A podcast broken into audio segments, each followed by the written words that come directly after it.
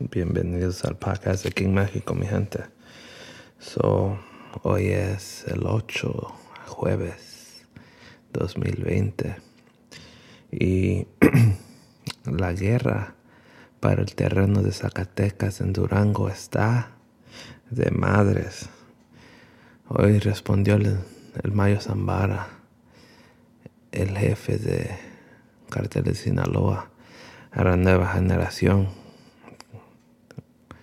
que hay guerra y va a haber muerte y va a haber mucha sangre. Ya va esta guerra desde septiembre de hace un año. Es increíble que ya casi un año después y todavía sigue todo por un pedazo de terreno. Un pedazo, un pedazo, vamos a decir, muy importante para traficar. Y como se ha visto, se ve que el cartel Nueva Generación y el Mayo tiene mucha gente ya, está cogiendo mucho poder. Y ya tiene, tiene un suficiente grupo para irse a guerra con el Mayo. El cartel de Sinaloa, ya, ya estamos en esos días que a lo mejor, como vamos a decir, ahí estamos y también no queda muy lejos también. El mayo también tiene problemas con los chapitos y los chapitos ahí también. Pero yo creo que si se unieran los chapitos y el mayo, pudieran ser una gran estrategia para sacarse el mayo. Pero como van las cosas, no creo que va a pasar eso muy pronto, pero la situación para allá está feo. Lo único que se puede hacer, no se puede con,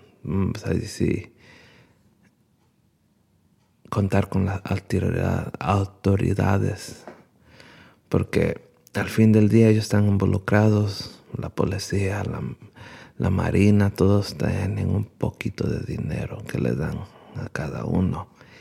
Y con eso nunca, vamos a decir, nunca vamos a salir de la corrupción que hay. El dinero es el que mueve montañas allá en México. Y hablando de eso, no estamos muy lejos de la misma corrupción que pasa en los Estados Unidos. La única diferencia es que en los Estados Unidos es más por la corrupción va por cooperaciones. Las cooperaciones son las que tienen el dicho qué se hace, qué no se hace, qué se pasa, qué no se pasa. Y con el presidente anaranjado es muy posible que las cosas no mejoren para la gente que es media clase y pobre. Y ya con la elección, vamos a decir que va a pasar. El presidente no se ve que se va a salir como que a huevo se va a quedar unos cuatro años más. Y con eso dicho, mi gente, si viven en los Estados Unidos, vayan a votar. No será el mejor hombre Biden y Camila Harris, pero al fin del día es mejor que tener el hombre anaranjado en la oficina.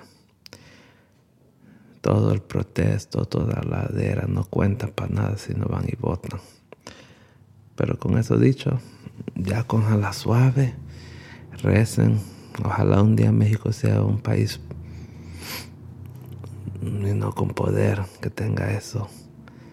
Pero por ahora tiene poder, pero con dinero sucio que mueve el país. No el país, pero el mundo. La tráfico de droga en México, uff.